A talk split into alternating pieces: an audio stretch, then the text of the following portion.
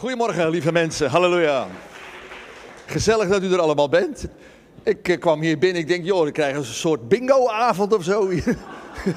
al die mensen in die tafeltjes, heb je al je kaarten klaar? maar ik vind het wel gezellig zo. Dus eh, ja, het is soms even aanpassen. Goed, lieve mensen, we leven in gekke tijden, ja toch? Maar de kerst komt eraan en kerst is toch altijd weer ja, de mooiste boodschap die eh, mensen kunnen horen, toch of niet? Ah, ja toch, Jezus is geboren, hij kwam naar deze wereld om te laten zien wie God werkelijk is. En vrienden, wat was het ook nodig? Want we hebben vaak ook zo'n... Staat, staat, er iets in de weg? Oh, er staat iets in de weg. Oh, oké, oké. Ja, nou niet meer? Oh, wat geweldig joh. Wat is snel opgelost man. Je lijkt de Heer wel, halleluja. Oké. Maar goed, Jezus kwam naar deze wereld om te laten zien wie God was. En uh, hij was zo anders dan iedereen dacht. Jezus, of, uh, de Heer kwam de wereld veroveren. Niet met een, uh, groot leger, met tanks en met granaten en bommen. Maar hij kwam de wereld veroveren met een baby. Vind je dat nou bijzonder? Hij kwam met, met, met als klein kind kwam hij naar deze wereld toe. Om aan ons te laten zien dat hij eigenlijk heel groot is. Hij is zo groot dat hij heel klein durfde te zijn. Is dat niet mooi? En vrienden, wij worden groot als we het lef hebben om klein te durven zijn. Amen. Dat je kwetsbaar wil zijn. Dat je bereid bent om te dienen en niet een grote mond te hebben. Maar te zeggen, ik wil er zijn voor die ander. Nou, en Jezus leefde dat voor. Hij liet zien hoe een mens bedoeld is. Hij kwam naar deze wereld, groeide op gewoon. Hij werd een, een, zoon van een timmerman. En hij werd zelf ook even timmerman. En toen hij 30 jaar was, toen begon zijn bediening, zijn roeping voor God. En hij liet aan de wereld zien waarom je hier op aarde bent. En dat is de vraag van elk mens. Waarom leef ik eigenlijk? Wat is de zin van het leven? Wat doe ik hier? Ja toch? En Jezus liet dat zien en hij zei heel eenvoudig, heb God lief en heb je naaste lief als jezelf. En als je dat doet, dan kom je tot je doel. God lief hebben en je naaste lief hebben. Daar draait het allemaal om. En uh, Jezus liet ook zien wat het grootste probleem van de mens is. Want laten we eerlijk zijn, wat is er toch een zootje in deze wereld? Ja toch? Amen. En hij liet zien dat de mens gevangen zit in zijn egoïsme. Ikke, ikke en de rest kan stikken. Dat is het probleem van de mens. En daardoor gaat alles stuk. Nou, en daar kan je jezelf niet van verlossen. Je egoïsme, je kan, je kan het niet wegkopen, je kan je mooi optutten, maar het blijft zitten. Het zit diep van binnen in ons gebakken. Dat komt, de mens heeft gezondigd. De eerste mens, Adje en Eefje, u kent ze ongetwijfeld. Zij hadden een, uh, een, prachtige tuin, hadden ze tot hun beschikking. En die lag op de Veluwe, het heette namelijk het Hof van Ede, dan weet u dat ook. Ja. En, uh, maar zij mochten van één boom niet eten. Dat was de boom van kennis van goed en kwaad. Als je daarvan eet, dan zul je sterven, zei God. En zij lieten zich verleiden door de duivel en ze gingen daarvan eten. En wat gebeurde er? Ze gingen ontdekken dat ze naakt waren. Er kwam schaamte in hun leven, er kwam angst en er kwam schuld. Nou, dat is het probleem van de mens. Angst, schaamte en schuld. Elk mens worstelt daarmee. Angst, schaamte, schuld. Je hebt we doen allemaal dingen die je eigenlijk niet moet doen. En dat geeft schuld, dat geeft schaamte en dat geeft angst. Angst om het, dat het ontdekt wordt. Je schaamt je om wat je gedaan hebt en je voelt je schuldig door wat je gedaan hebt. Dus elk mens gaat gebukt daaronder. Soms bewust, soms onbewust. Maar dat is het probleem van de mens. En Jezus kwam juist naar deze wereld om dit probleem op te lossen. Vind je dat niet geweldig? Halleluja. En hij uh, werd mens en hij liet zien uh, wat het doel van mens is. De ander is belangrijker dan jezelf. Het gaat niet om jou, het gaat om God en het gaat om je naaste. Maar ja, dat willen we wel, maar dat lukt ons niet. We willen zo graag lief hebben, maar dat lukt niet. Dat komt, je hebt zelf de kracht niet. Jezus geeft ons kracht. Hij geeft ons de kracht om te doen wat je moet doen. En daarom is het belangrijk dat je je hart aan Hem geeft, zodat Hij jouw hart kan veranderen in dat hart van Hem. Jezus, wie was hij eigenlijk? Hij was lief, hij was blij, hij was vol vrede, hij was vriendelijk, hij was geduldig, hij was trouw, hij was goed, hij was zachtmoedig en hij was vol zelfbeheersing. Man, man, man. En mooi is, hij wil jou ook zo maken. Is dat niet mooi? Halleluja.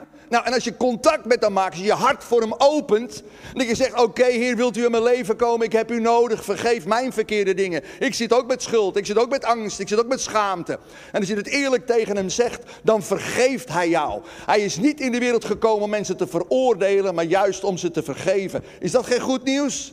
Wij hebben goed nieuws, amen. God wil je niet veroordelen, wil je vergeven. En als jij je hart voor hem opent, dan kan zijn geest jouw geest raken. En dan wordt het geestig van binnen. Is dat niet fijn? Halleluja. Yes. En dan kan jij ook een lief mens worden. Dan kan je ook blij worden. Dan kan ook die vrede gaan heersen in je hart. En dan kan je ook vriendelijk worden en geduldig en goed en trouw. Zachtmoedig, hè? de moed om zacht te zijn. Daar heb je moed voor nodig, ja toch? En hij wil je die moed geven. En hij geeft je zelfbeheersing. Dan word je een zeer aantrekkelijk mens. Halleluja. Nou, dat is wat God wil doen. God houdt van jou en God heeft een mooi plan met je leven. Dat is de boodschap met kerst. Jezus kwam om geboren te worden in een duistere wereld. Maar als Hij in jouw leven komt, dan gaat het licht van de hemel branden in je hart. Is dat niet mooi? En dat licht, dat is geroepen om weer door te geven aan de mensen om je heen. Vrienden, kerst is de tijd om Gods boodschap te laten horen. Amen. Dus we gaan heel actief worden. Beetje zin in. Zo, man, man, man. Het enthousiasme raakt mijn hart. Halleluja. Nou vrienden, is in de kern even het, uh, het, het, het, evangelie. Het evangelie, we hebben goed nieuws. En iedereen moet het horen. Ik was vanmorgen nog even aan mijn auto aan het tanken. En ik uh, loop die, uh, hoe heet het, die, die benzinepompstation binnen. Er staat er zo'n meisje achter, Marijke heette ze. Dus ik, uh, ik prak even met Marijke over Jezus. Kerst komt eraan. Ik zeg, ken je Jezus? Nee, ken ik niet. je moet hem leren kennen. Hij is je allerbeste vriend. Hij houdt van jou. Oh, wat geweldig zeg om dat te horen. Ja, geweldig hè, dat hij van je houdt. En je bent mooi gemaakt, je bent kostbaar, je bent geliefd. En je kunt met hem praten, net zoals wij nu praten. Ik zeg, hoe gaat het dan? Nou, bidden heet dat. Ik zeg, zal ik het even doen? Dus ik, ik ging bidden door het glas heen, het. Ging ik met haar bidden, vind je dat niet leuk? En toen zei ze, wow, dat voelt goed. Ik zeg, ja, God is goed. Is dat niet mooi? En hij wil ook jou leren kennen. Man, nou vrienden, mensen moeten de boodschap horen. We leven in de laatste dagen, vrienden. Het is eindtijd. Amen. Daar kunnen we wel amen op zeggen, of niet?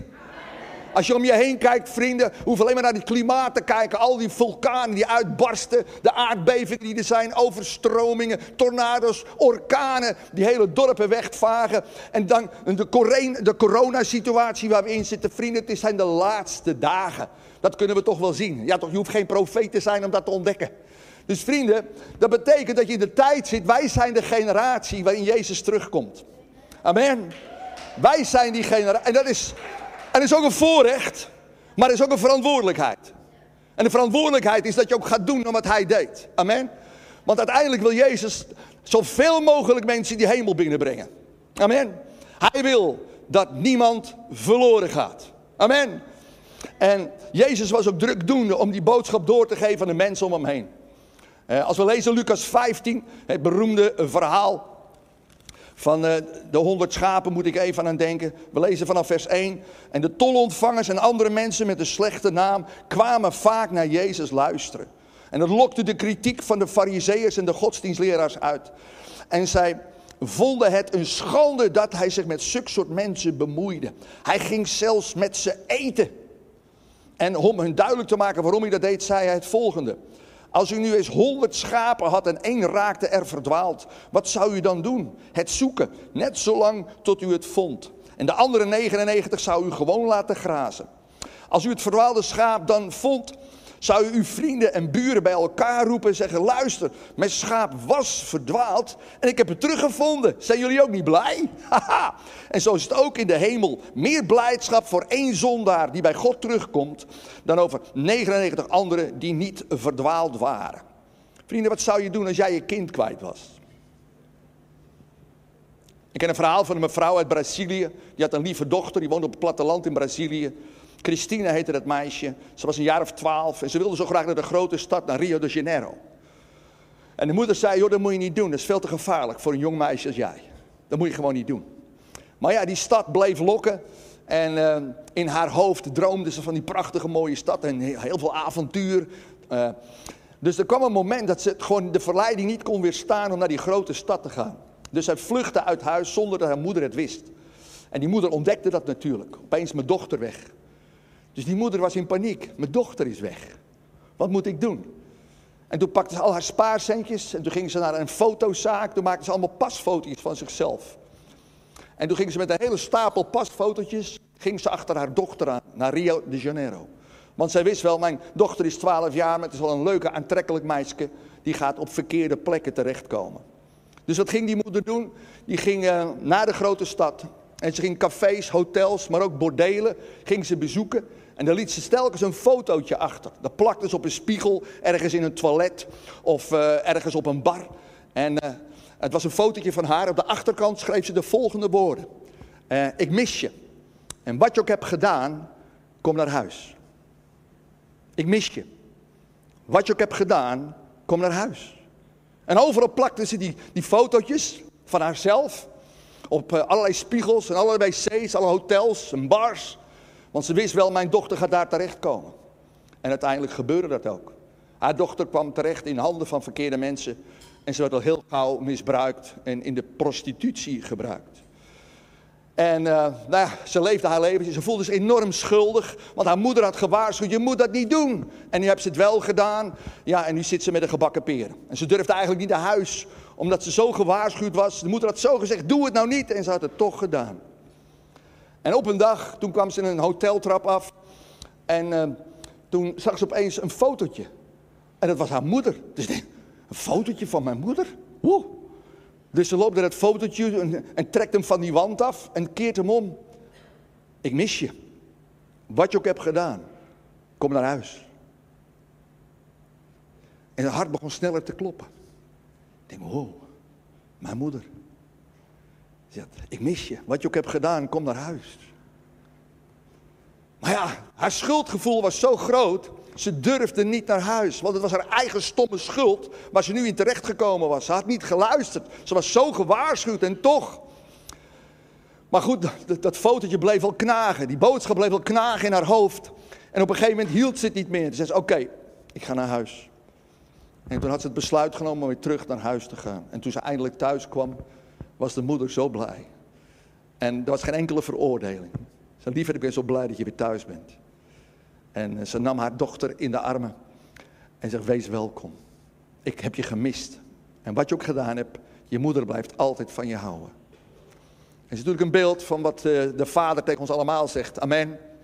Deze boodschap zegt hij ook tegen jou. En je kunt hier in de kerk zitten en dan kun je ook verdwaald zijn. Want als je christen bent, betekent nog niet dat je Jezus volgt. Amen. Hoor je wat ik zeg? Als je christen bent, betekent nog niet dat je Jezus volgt. Kom ik binnen of niet? Als je christen bent, betekent nog niet dat je Jezus volgt. Je kunt als christen ook behoorlijk verdwaald zijn. Je kunt behoorlijk verdwalen in allerlei theorieën of allerlei discussies. En voor je het weet heb je allerlei meningen. En voor je het weet loop je alleen maar te discussiëren. En voor je het weet heb je meer je mening lief dan je naaste. Amen.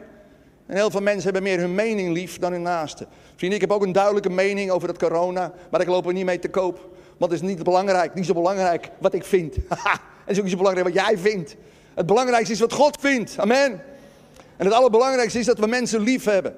En mensen vertellen van zijn heerlijke boodschap. Want dat heeft iedereen nodig. En dit is ook de boodschap voor jou vandaag. Als je God niet kent, is dit de boodschap. God zegt tegen jou, ik mis je. Wat je ook hebt gedaan. Kom naar huis. Dat is wat God vandaag tegen jou zegt. Kom naar huis. Je bent welkom. En misschien voel jij ook schuldig. Misschien is er ook schaamte in je leven. Of misschien uh, dat je denkt van, uh, oh man, ik ben zo bang dat mensen ontdekken wat ik stiekem doe. Je mag weten, er is een God die je nooit afwijst en je zoekt en je lief heeft. En als je je hart voor hem opent, dan zul je merken hoe vergevend, hoe liefdevol hij is en hoe genadig hij is met ons mensen.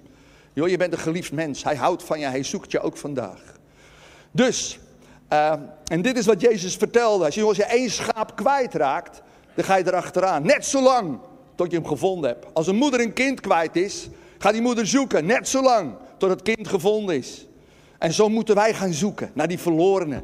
Vrienden, we zitten in de laatste dagen. God wil dat niemand verloren gaat. Hij wil dat je op zoek gaat. Hij wil dat je die boodschap gaat vertellen. Hij wil dat je klaar staat voor als hij terugkomt. Amen. Nou, hoe kan je nou zorgen dat je klaar staat als hij terugkomt? Gaan we even een paar hoofdstukjes terug naar Lucas 12. En dan lezen we vanaf vers 35. Lucas 12 vanaf vers 35. Sta klaar.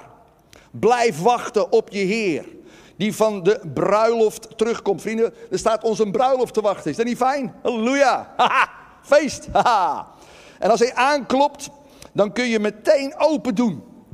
Dan zal hij zien dat jullie gekleed zijn en dat de lichten branden. Wie klaarstaan en hem verwachten, zijn oneindig gelukkig. Wie wil gelukkig zijn? Hallo, wie wil gelukkig zijn? Ja, dan moet je hem verwachten. Dan moet je klaarstaan. Amen. Yes. Nou, want uh, de Heer zelf zal hun dienaar worden. Hij zal hen aan tafel nodigen en bedienen. Zoals we hier nu zitten, vrienden. Dan gaat de Heer Jezus je ober worden. Is dat niet bijzonder? Dan ga je een beetje ongemakkelijk voelen. Zeg, heer, gaat u mij bedienen? Ik zeg, ja, ik ga jou bedienen. Is dat niet mooi? Want je hebt klaargestaan. En, en of u nu s'avonds komt of na middernacht, voor degene die klaarstaan, zal het een heerlijk moment zijn. En jullie begrijpen wel dat iemand niet in zijn huis zou laten inbreken als hij wist wanneer de dief zou komen. Nee, dieven doen het over het algemeen niet. Die gaan niet opbellen. Hallo, kunt u om één uur vannacht even de deur openlaten? Anders moet ik hem openbreken. Is ook zo wat, hè? Ja, toch? Nee, dat doen dieven over het algemeen niet. Ze gaan je niet bellen. Ze komen op onverwachte momenten. Ja, toch? En zoals met de Heer Jezus ook. De Jezus is geen dief, maar hij komt wel onverwacht. En daarom is het belangrijk dat je elk moment klaar staat. En vrienden, en we leven in die tijd dat je nu klaar moet staan. Nou, wat betekent nou klaarstaan voor Jezus? Hou je vast. Ik ga je vijf dingen geven, er zijn er ongetwijfeld meer, maar ik ga je vijf punten geven hoe je klaar kunt staan voor als Jezus terugkomt. Nou, dit is stap 1. Let op, waak over je tijd met God in woord en gebed. Stap 1. Waak over je tijd met God in woord en gebed. Dus elke dag heb je die Bijbel nodig. En de Bijbel zegt ook luid en duidelijk waarom dat zo is. Waarom heb ik elke dag die Bijbel nodig? Deuteronomium 17, vers 18 tot 20. Dan zie je luid en duidelijk waarom God ons die Bijbel geeft. En daar wordt gesproken als een koning in Israël wordt aangesteld. Moet hij een kopie hebben van de Bijbel. Die moet hij bij zich hebben. En die moet hij elke dag lezen. En er staat er ook vijf redenen waarom je die Bijbel moet lezen.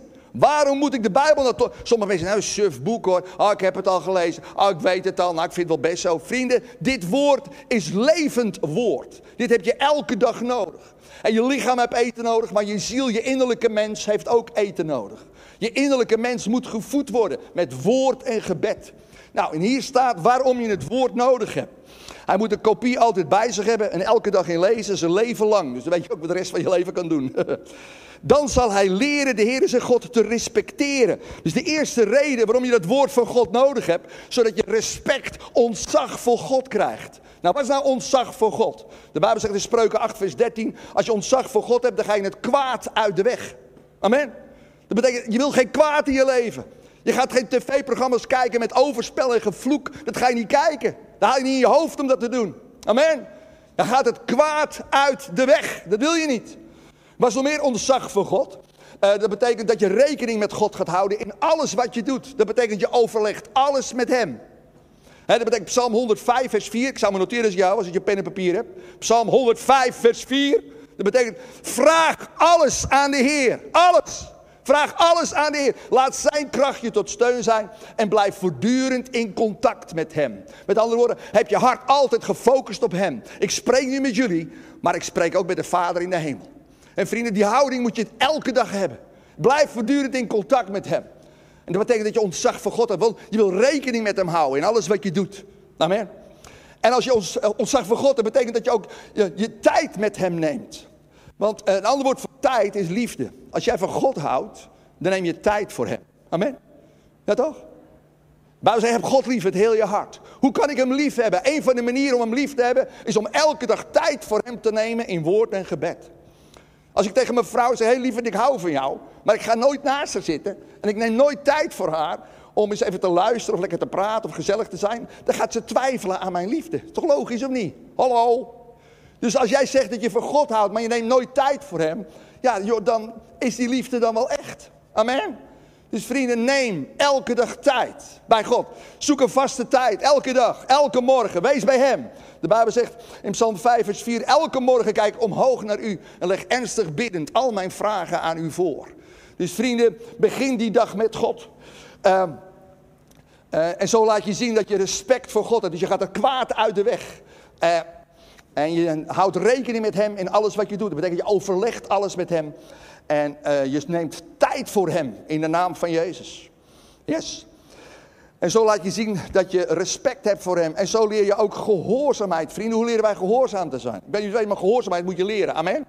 Ga niet vanzelf toch wel? Hallo? Hoe? Ga niet vanzelf toch? Nee. Nee, als het vanzelf ging, dan was het heel Ede al bereikt, toch of niet? Ja toch? De Bijbel zegt gebruik elke gelegenheid om het goede nieuws door te geven. Doen we dat ook? Nou, vaak niet. Laten we eerlijk zijn, vaak niet. Ja toch? Dus vrienden, hoe leer ik gehoorzaamheid om die Bijbel elke dag tot me te nemen en toe te passen? Amen. Leren doen wat er staat. Wat moet je nog meer doen met die Bijbel? Je moet hem niet alleen gehoorzamen. Uh, um, je moet je ook, um, er staat er zo mooi, dat, uh, regelmatig lezen in Gods wetten zal ervoor zorgen dat hij zich niet boven zijn onderdanen gaat verheffen. Vrienden, het houdt je nederig. Ik weet niet of je het weet, maar mensen zijn van nature eigenwijs. Heb je dat al ontdekt? Heb je al ontdekt dat u eigenwijs bent? Wie durft dat toe te geven? Dat je eigenwijs, steek je hand eens op. Yes? En als je hand niet opsteekt, ben je weer eigenwijs. Wie zijn zo eigenwijs, ik weet niet wat joh. Sommige, ik kan deze vraag vijf keer stellen. Sommige mensen gaan vijf keer hun hand niet opsteken. Hoezo eigenwijs? Amen. Ik ga een beetje mijn hand opsteken omdat hij dat vraagt. Ja, toch. Amen. Mensen zijn van nature eigenwijs. We zijn koppig. we willen onze eigen weg gaan. Wie ben jij dat jij tegen mij gaat zeggen dat ik moet doen wat jij zegt? Zak even lekker in de grond. Bekijk het maar. Ja, toch? Ja, zo zitten wij in elkaar. En vrienden, dat woord heb jij nodig om een nederig mens te blijven. Amen. Zodat, zodat je afhankelijk van God blijft en een zegen blijft voor de mensen om je heen. Amen. Daarom heb je dat woord nodig. Zo, ja, zo zit het. Oké. Okay.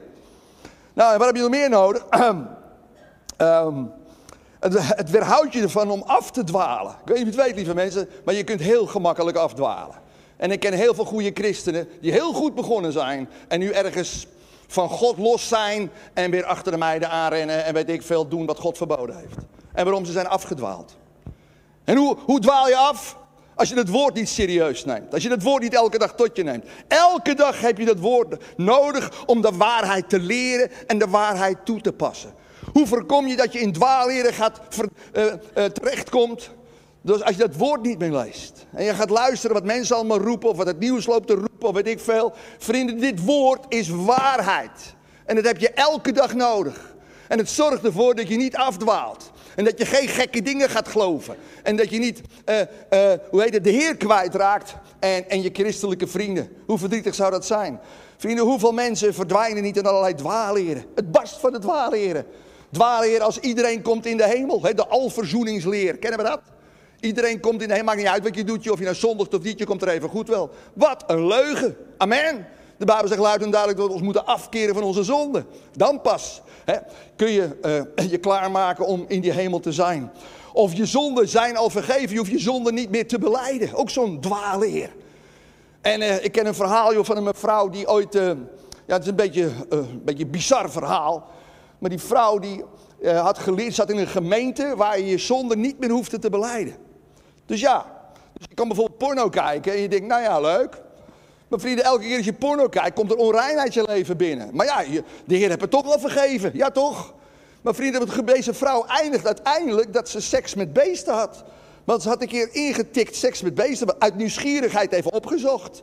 Nou ja, vrienden, wat je ziet, wat je, dat ga je op een gegeven moment doen, als je maar genoeg ziet.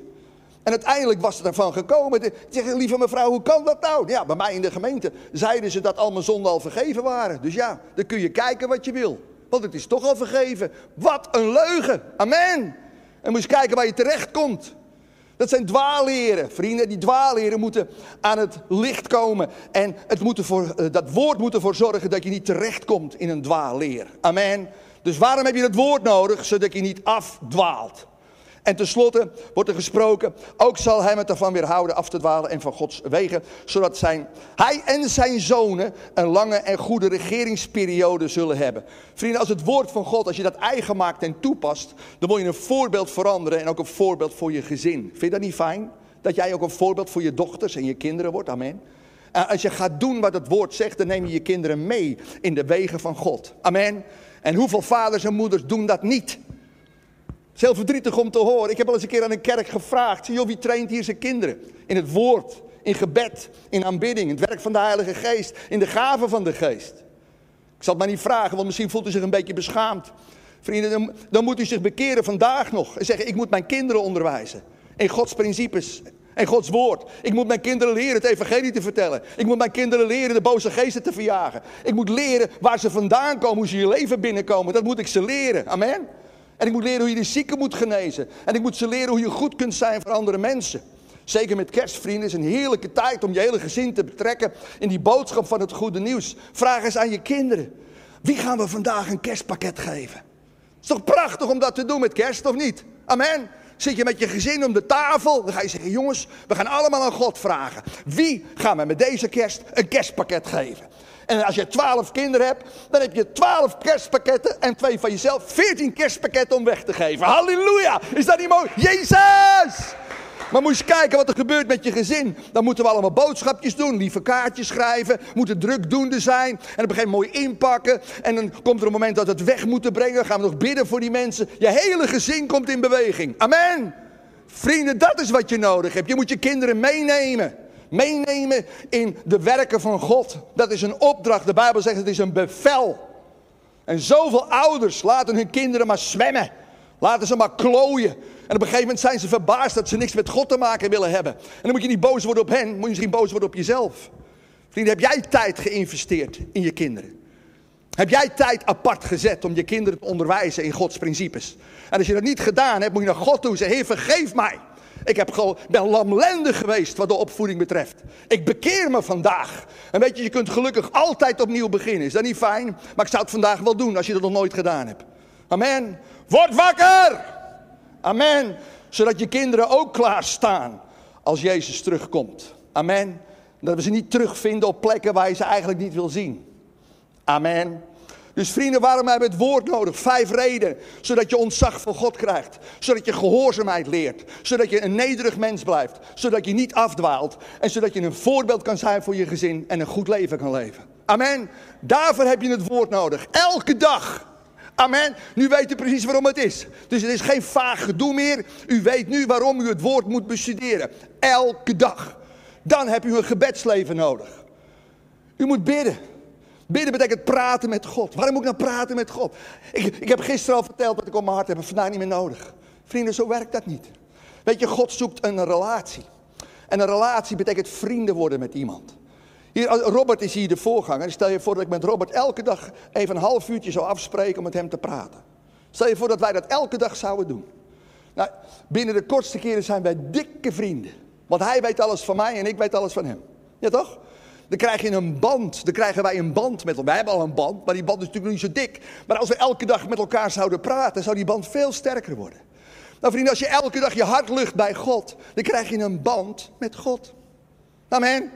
En dat is wat God wil. Kijk, een mooie kindervraag is, hè, in Matthäus zegt, staat zo, hè, dat God weet al wat we nodig hebben voordat we hem erom vragen. Dat is ook zo'n leuke kindervraag. Waarom moeten we God iets vragen, terwijl hij al weet wat we nodig hebben? Dat is zo'n leuke vraag, vind je niet? Ja. En waarom is dat nou? Nou vrienden, God weet heus wel wat je nodig hebt, maar God wil je stem horen. Hij wil dat je je hart lucht bij hem, dat je elke dag even lekker uh, met hem in gesprek raakt. Waarom? Zo krijg je een band, een vriendschapsband met hem. Amen. Daarom moet je praten. En weet je, en dan raak je verbonden met hem. Weet je nog, God zoekt ook een verbond met jou. Amen. Hij wil je verbinden. Hoe word ik verbonden met iemand? Als ik veel met hem praat. Als ik eerlijk mijn hart lucht met iemand. Amen. Dan raak je verbonden. Daarom heb je een gebedsleven nodig. Nou, er zijn heel veel redenen om te bidden. Ik ga er een paar noemen. De eerste reden waarom jij een gebedsleven moet hebben, is dus om die vriendschapsrelatie, om die te onderhouden. Amen. Dat heb je nodig. Net als in een huwelijk, er moet gepraat worden. Heel veel huwelijken gaan stuk omdat er niet gepraat wordt. Amen. Een relatie bestaat dankzij de communicatie. Amen. Daar maar niet gepraat wordt, gaat het leven uit een relatie. Hoor je wat ik zeg? Daar waar niet gepraat wordt, gaat het leven uit een relatie. Kom ik binnen? Amen. Dus je moet praten. En sommige mannen zeggen, nou, praten is niet mijn ding. Laat mij mijn handen maar werken. Ja, dat is leuk en aardig, maar je zal het toch moeten leren. Amen. En misschien moet je gewoon gaan zitten en luisteren naar die vrouw. Ik weet vrouwen die praten graag over het algemeen. Ja toch? Vrouwen kunnen praten joh. Goeiedag, cool Ariane. Maar ja, dat is iets. God heeft ze dat gegeven. Dus wij moeten daar leren, mee leren omgaan, mannen. Ja, kan er ook niks aan doen. En je dat je, als je in de auto zit, dat je vrouw zegt: Hé hey, schat, wat denk je aan? Dus ik denk helemaal nergens aan. Jawel, ik zag je denken. Nou, ik denk echt nergens aan. Nee, dat is niet waar. Je moet toch altijd ergens aan denken? Nou, ik niet. Ik denk nergens aan. Ja, dat is niet waar. Ik zag jou denken. Nee, schat, ik denk echt nergens aan. Dat is niet waar. Ik zag je denken. Ja, nu denk ik wel ergens aan. Zie je wel, je denkt ergens aan. En wat denk je daaraan? Ik denk, wanneer stopt dit gesprek? Nou, zo kan het gaan, vrienden. Het hoeft niet altijd zo te gaan. Maar vrienden, je moet praten met elkaar. Zo bouw je een relatie op. Amen. Yes, zowel in het huwelijk als met je relatie met God. Waarom moet je nog meer bidden? Zo krijg je ontvang je kracht. Waarom is er zo hopeloos gebrek aan kracht in de kerk? Wordt veel te weinig gebeden, man. Je moet leren om je tijd door te brengen met God. En daarom moet je dat. Ga naar, ga naar een Bijbelschool, ga naar een conferentie. Straks hebben we binnen en vast hier, joh. Ga komen zodat je het leert. Amen. Je moet tijd leren doorbrengen met God. Amen. Dan komt Gods kracht op je leven. Lucas 6, vers 12. Dan zien we, Jezus moet zijn twaalf discipelen kiezen. En dan is hij de hele nacht bij God. Hoor je dat? De hele nacht, niet vijf minuten. En dan kiest hij die twaalf. En op een gegeven moment staat er dat mensen hem aanraakten. Ze werden genezen en bevrijd. Er gebeurde van alles. Gods kracht was ongekend op zijn leven. Hoe kwam dat? Hij was een nachtje bij de Heer geweest. Vrienden, ik heb eh, met mijn Bijbelschool een, gebedshuis waar we vele uren doorbrengen. Als wij weer een aantal uurtjes bij God zijn geweest, dan voel je gewoon Gods aanwezigheid op je leven rusten. Amen. Dat is toch wat je wil, of niet? Hallo! Mijn vrienden, we zijn zo verwend geraakt en we zijn zo overspoeld door de welvaart van waar wij in leven, dat we geen tijd meer nemen voor God. En daar ontbreekt de kracht in ons leven. Amen. Het is normaal om zieken te genezen, ik weet niet je het weet, maar dat is normaal. En voor ons is het abnormaal geworden. Het is normaal om mensen te bevrijden van boze geesten. En voor ons is het abnormaal geworden. En waarom? Dat heeft met je gebedstijd te maken. Daar heeft het mee te maken. Amen. Het is normaal om het evangelie te vertellen. De velen van ons doen het niet. Het heeft met je gebedstijd te maken. Amen.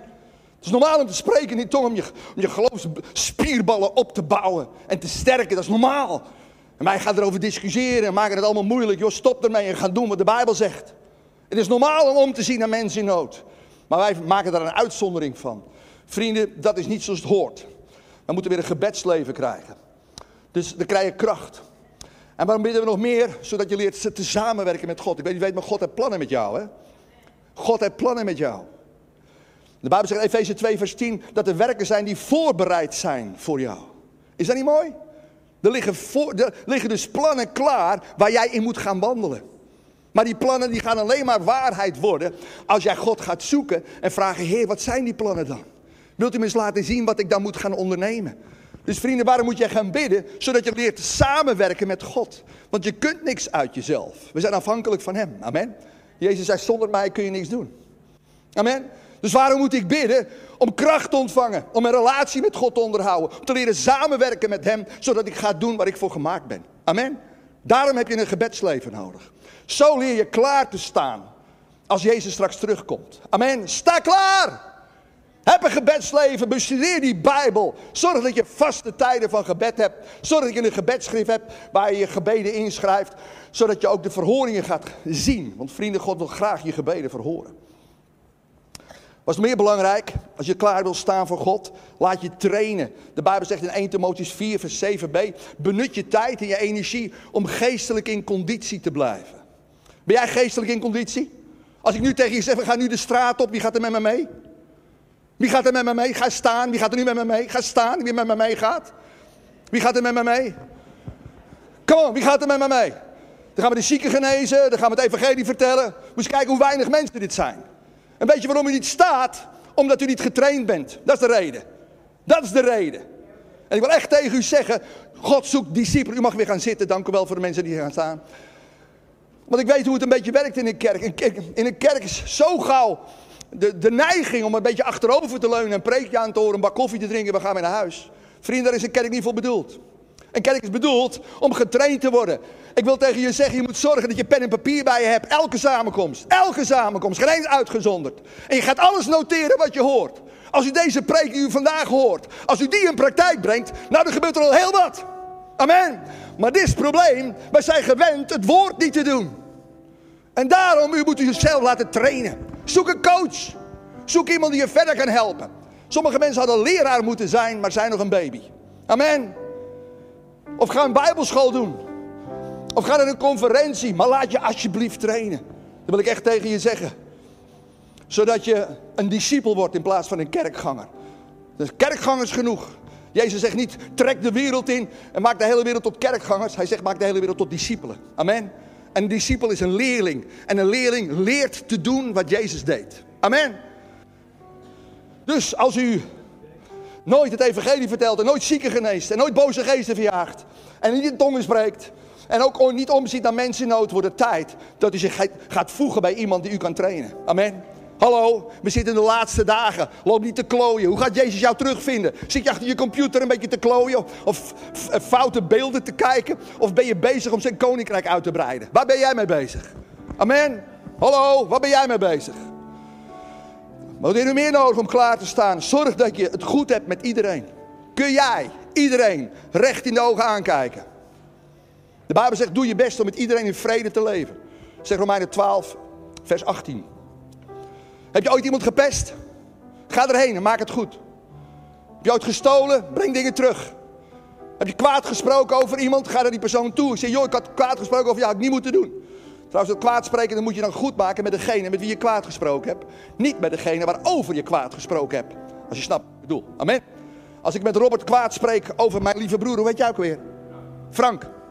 Als ik met Robert kwaad spreek over Frank, dan moet ik naar Robert toe en zeggen: Robert, ik heb kwaad gesproken over Frank, had ik niet moeten doen, wil je mij vergeven? Frank hoeft dat niet te weten. Amen. Maak dingen in orde, vrienden. Zijn er mensen die jij niet recht in de ogen kunt aankijken? Heb je iemand misbruikt? Heb je iemand mishandeld? Heb je roddingen uitgevreten met iemand? Maak het in orde. Hoe lang het ook geleden is. Amen. Want als je het nu herinnert, dan weet je ook nog dat je het in orde moet maken. En de Bijbel zegt in Matthäus 5, vers 24. Als jij een offer naar de Heer brengt en je herinnert je dat iemand iets tegen je heeft, laat het offer maar even liggen en ga het eerst maar even goed maken met die ander. Amen. Vrienden, word eerlijk en maak het goed met iedereen. En ieder die je met aandacht hebt. Hoe gaat Jezus jou terugvinden? Ik moet denken aan Ed, een drugsverslaafde. Die had uh, ooit uh, geld gestolen, had gewerkt in een hotel in Zwitserland en had geld uit de kassa gestolen. Hij ging weer terug naar uh, Nederland. Hij kwam tot bekering en hij was zich bewust van dat hij dingen verkeerd had gedaan. En wat ging hij doen? Hij ging een baantje nemen, geld verdienen. En toen hij genoeg geld verdiend had, ging hij terug naar Zwitserland. En hij ging naar die baas toe, daar in dat hotel. Zei, ik heb ooit gewerkt bij jou, ik heb gestolen. Hier heb je het geld wat ik gestolen heb. Kijk, dat is dingen goed maken. Amen. En dat hoor je te doen. Dan laat je zien dat je werkelijk een kind van God bent. Amen. Zorg dat je het in orde hebt met iedereen. Ten vierde, zorg dat je geen geheimen hebt. Zorg dat je een man en een vrouw wordt zonder geheimen. Wat doe jij als niemand je ziet? Hallo, wat doe jij als niemand je ziet? Loop je stiekem porno te kijken? Vieze plaatjes als je vrouw op bed ligt? Loop je nou vieze plaatjes beneden te kijken op de computer? Kap ermee! Amen, kap ermee! En word eerlijk. Amen. Stop met poppenkast spelen. Zeggen dat je een rein leven leidt terwijl het niet zo is. Ik had van de week weer een verhaal van een mevrouw die gescheiden is. En waarom? Haar man die bleef maar porno kijken. Ik wil tegen je zeggen, als je porno kijkt, heb je hulp nodig. Je moet iemand zoeken die jou gaat helpen. Amen. Je gaat het in je niet redden namelijk. Geldt ook voor andere verslavingen. Verslaving aan drank, verslaving aan drugs, verslaving aan je computer. Sommige lui zijn verslaafd aan computer. Niet normaal man, zitten uren en uren achter dat ding. Joh, je computer is je god geworden. Kap ermee en zoek hulp. Zorg dat je geen geheimen hebt. De Bijbel zegt in Psalm 51, vers 7: God zoekt waarheid in het verborgene van je hart. Amen. En Matthäus 10, vers 26 spreekt erover. Er komt een dag dat alle geheimen aan het licht zullen worden gebracht. Alle geheimen zullen dan aan het licht worden gebracht. Vrienden, wat je nu krampachtig probeert te verbergen, dat komt op een dag aan het licht. Je kunt het beter zelf aan het licht brengen, dan anderen dat moeten doen. Amen. En sommige mensen moeten misschien vandaag nog hulp zoeken. Amen. En tenslotte de laatste, vrienden, vertel het evangelie. De boodschap moet verteld. Iedereen moet weten dat Jezus leeft. Amen. Wanneer heb jij voor het laatst van Jezus verteld? En misschien is het wel heel lang geleden. Dan wordt het tijd dat je je bekeert. Je zegt, Heer, ik moet leren het boodschap te vertellen. Zeg, ja, maar ik ben Herman Boon niet. Of ik ben Jan Seilster niet. Jan is trouwens, die is al naar de hemel. En die zijn nog lekker evangelische kwartetten met de Heer. Halleluja. Uh, maar vrienden, het gaat erom wat jij doet. En vrienden, dit is de les. Heel veel mensen zeggen, ja, maar ik kan het niet. Ik ga iets verklappen, ik kan het zelf ook niet. Niemand van ons kan het. Waarom? De Bijbel kun je alleen maar doen als je een gebedsleven hebt en de Bijbel bestudeert. Dat betekent, je moet op je knieën. En zeggen, Heer, het evangelie vertellen, ik zou niet weten hoe het moet. Wilt u mij eens leren hoe dat moet? En dan gaat hij het je leren. Ik heb bijvoorbeeld een besluit genomen, iedereen die aan mijn deur belt, die hoort het evangelie. Dan moet je maar niet aan mijn deur bellen, ja toch? Maar het is wel een besluit. En ik ga je ook iets verklappen. Het even, Jezus volgen heeft heel vaak te maken met een besluit nemen. Hoor je wat ik zeg? Je moet een besluit nemen. Ik ga doen wat hij van me vraagt. En dan gaan dingen. Heb ik altijd zin? Nee, maar ik doe het wel. Waarom? Ik heb het besluit genomen. Amen. Ik wil me niet laten leiden door mijn gevoel, of het anderen vinden, of het anderen zeggen. Ik wil me laten leiden door het woord. En het woord zegt: gebruik elke gelegenheid om het goede nieuws door te geven. En waarom? Omdat God wil dat niemand verloren gaat. Dat is de reden. Amen, dat is de reden. Amen. Je nou een rood hoofd krijgt, of zweet tussen je oren, of je wordt ongemakkelijk tussen je billen. Het zij zo. Amen. Maar wat kan het je schelen? Het gaat om die ene persoon. Vriend, ik zie uit naar al die mensen die straks naar mij toe komen. Herman, ik wil je even bedanken dat je mij het evangelie hebt verteld. Ik weet nog, het was in de benzinepomp, achter glas heb je met me gebeden. Vond het geweldig, dankjewel. Of bij de bushalte heb je even stilgehouden, kwam je naar me toe. En toen vertelde je mij over Jezus, dankjewel, daarom ben ik hier. Zie je er ook naar uit? Vrienden, ga het evangelie vertellen. Zorg dat je gang vol ligt met foldertjes over, over Jezus. En zodat je altijd foldertjes bij je hebt. Geef dingen weg. Mensen die je ontmoet. Joh, dit moet je lezen, dit heb je nodig. En, en leer vrijmoedig te zijn, want iedereen moet weten dat Jezus leeft. Vriend, het is kerst. Het is nu de tijd om die boodschap te vertellen. En ik ga eindigen met een opdracht. Wie wil graag de boodschap doorgeven? Steek je hand eens op. Dat zijn er veel te weinig. Nou weet u, ik ga deze uitdaging geven. Wie uh, durft met zijn gezin drie kerstpakketten weg te geven? Ja, ja, ik ga eerst bidden. Vader, ik bid op dit moment. Als hier mensen zijn die zeggen: Ja, ik vind het een beetje lastig het evangelie vertellen. Maar vader, we kunnen allemaal iets kopen en iets weggeven. Daar heb je geen speciale gave voor nodig. En ik bid dat alle mensen die hier zijn, dat ze verlangend worden om dat te gaan doen. En een kerstpakket maken kan iedereen. Doe er een lief kaartje in. Doe er een folder van het evangelie in. En vraag aan Heer, aan wie mag ik een kerstpakket geven? Weet je, er gaat er iets gebeuren. Amen. Ik weet niet, als je iets geeft aan iemand, weet je wat het betekent? Er is iemand die aan mij denkt. Ik heb eens een keer een kerstpakket gegeven aan een man die heel eenzaam was. Op kerstavond bel ik aan. De man doet open. Ik zeg, dit is voor u. Hij, moest, hij begon meteen te huilen. Meteen. van waar heb ik dit aan te danken? Er is iemand die aan je denkt. Allereerst de Heer denkt aan jou. En ik ook vandaag. Amen. Vrienden, een kerstpakket kan een leven redden. Amen. Ik zal er maar veel weggeven als jou. Oké, wie is bereid om drie kerstpakketten weg te geven? Oké, dan mag je nu gaan staan. Nu gaan staan, want dan kan ik het zien. En de Heer ziet het ook. We gaan deze kerst dus drie kerstpakketten weggeven. Amen. Halleluja. Ede zal weten dat Jezus leeft. Amen. En als je staat, mag je mij nabidden. Lieve Jezus, leg op mijn hart. Voor wie ik een zegen kan zijn. Deze kerst. Leg in mijn hart, Heer. De mensen aan wie ik een kerstpakket kan geven. En wilt u me ook helpen de juiste woorden te schrijven aan die persoon. En ook een boekje over het evangelie te geven. En Heer, leid mij hierin. Opdat het een zegen zal zijn voor de mensen aan wie ik het geef. En dank u wel, Heer. De mensen gaan door mij heen gezegend worden. Maar ik zelf zal ook gezegend worden. Want ik ga geven. En als ik geef, dan ga ik op u lijken. En dat is wat ik wil. Dank u Heer voor deze actie. En als ik het gedaan heb, ga ik een mailtje sturen naar Herman. Om te vertellen hoe het gegaan is. Steek even je hand op als je dat begrepen hebt. Yes, oh halleluja. Geweldig. Oké, veel zegen lieve mensen. En uh, wat fijn dat ik hier even mocht zijn. En tot gauw. Hoi.